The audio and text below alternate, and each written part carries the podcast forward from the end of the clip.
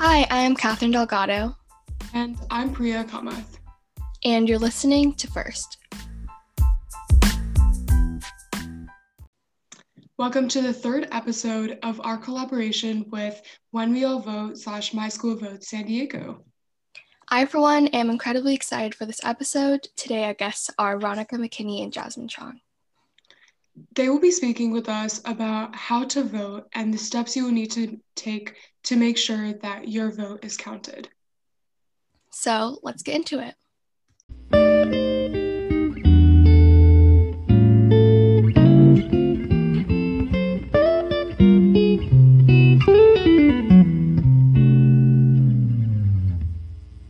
Jasmine and Veronica, can you first and foremost introduce yourselves? Yeah, of course. Hi, my name is Jasmine Trong. I'm 17 and I am a senior at Mira Mesa High School. Hello, my name is Veronica McKinney, and like Jasmine, I'm 17 and a senior at Mira Mesa. We are so excited to be here today. So, to start off our discussion, why is it important to create a voting plan early on and understand the voting, voting process? So, for newly registered voters, the voting process can be really intimidating and uh, scary if you don't know what to do, which is why it's so important to prepare. You know, when you care about something like a championship game or a big test, you plan and practice that you'll be ready. And voting is no exception. So, it's critical to prepare and educate yourself before election day and voting early can help because there's no rush and you're less likely to make mistakes. Uh, we're all prone to procrastinate, but voting can truly make a huge difference, not only in our own lives, but in the lives of our family members and our friends, um, in our communities and our nation. Yeah, definitely. I believe that as US citizens, we all have the responsibility to care about the power behind our vote. And understanding the voting process is a lot like studying for a test. Even though you can't get a bad grade, voting has a consequence and it can affect your everyday life. So, creating a plan can greatly relieve stress and worries regarding the overall process. So, what is the first step that eligible voters must take to ensure that they can vote? So, registering to vote is such an important first step. The My School Votes campaign has been pushing outreach for months now, through friends, family, and our schools.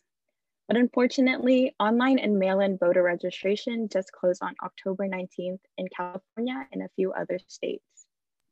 But don't worry, it might not be too late.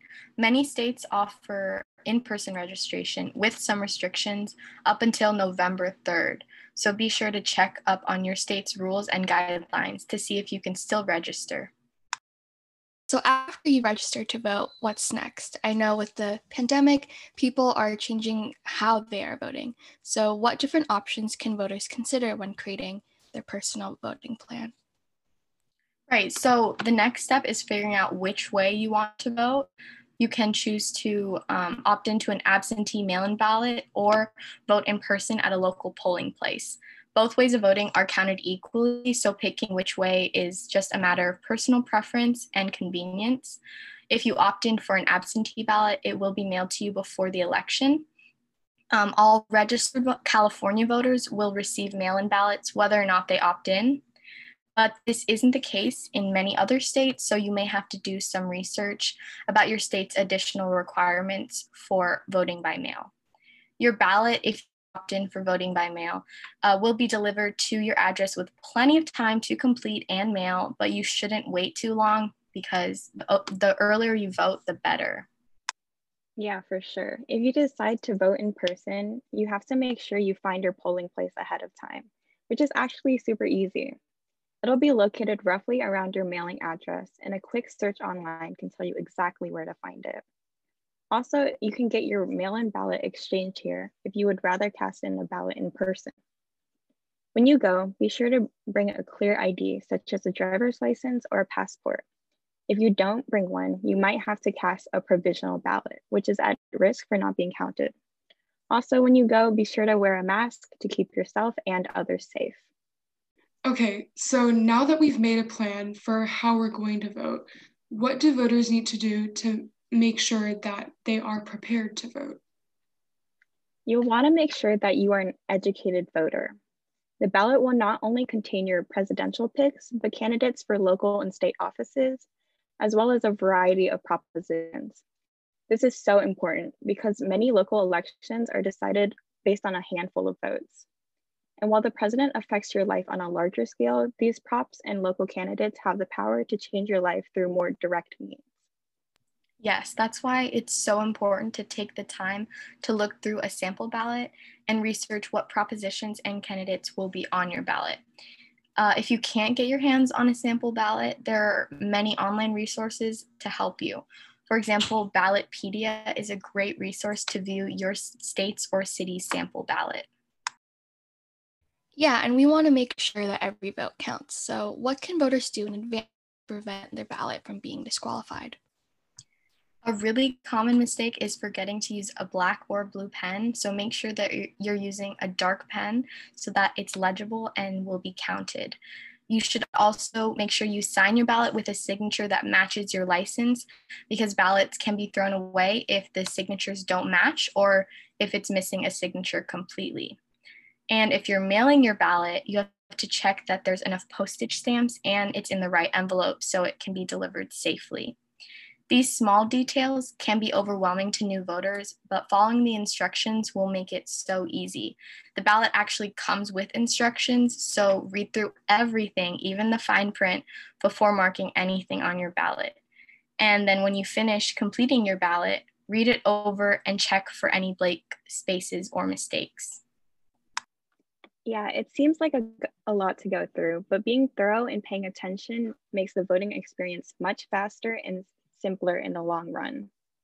Now, last but not least, is there anything that you want our listeners to take away from this episode in particular? Well, we uncovered a lot of information, but we hope that everyone can recognize how simple this process can be and that all first time voters out there have resources that can help them through this. We also want to emphasize the importance of the youth vote and of youth empowerment. Even though both of us aren't eligible to participate in this year's election, Veronica and I thought it was super great going through this entire process because it's inspired us and gotten us prepared for the years to come. Yes, I definitely agree that even though we can't vote, it has definitely showed us how many resources are available to make it really easy for us to learn how to vote.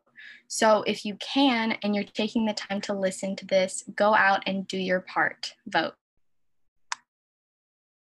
Yeah, thank you. We definitely agree. And to our listeners, if you're interested in learning more about how to vote, or if you would like to hear more from Jasmine and Veronica, please check out our website, youthvoicesfirst.weebly.com. They both wrote an incredible and extensive article on the voting process, and it can be found there. Well, that's about it for us today. Thank you, Veronica and Jasmine, for joining us. This episode was extremely informative, and I hope our listeners uh, that can vote can take something away from it. Thank you so much for having us. We're really grateful for this opportunity. And to our listeners, thank you so much for tuning in. We'll see you next time on First.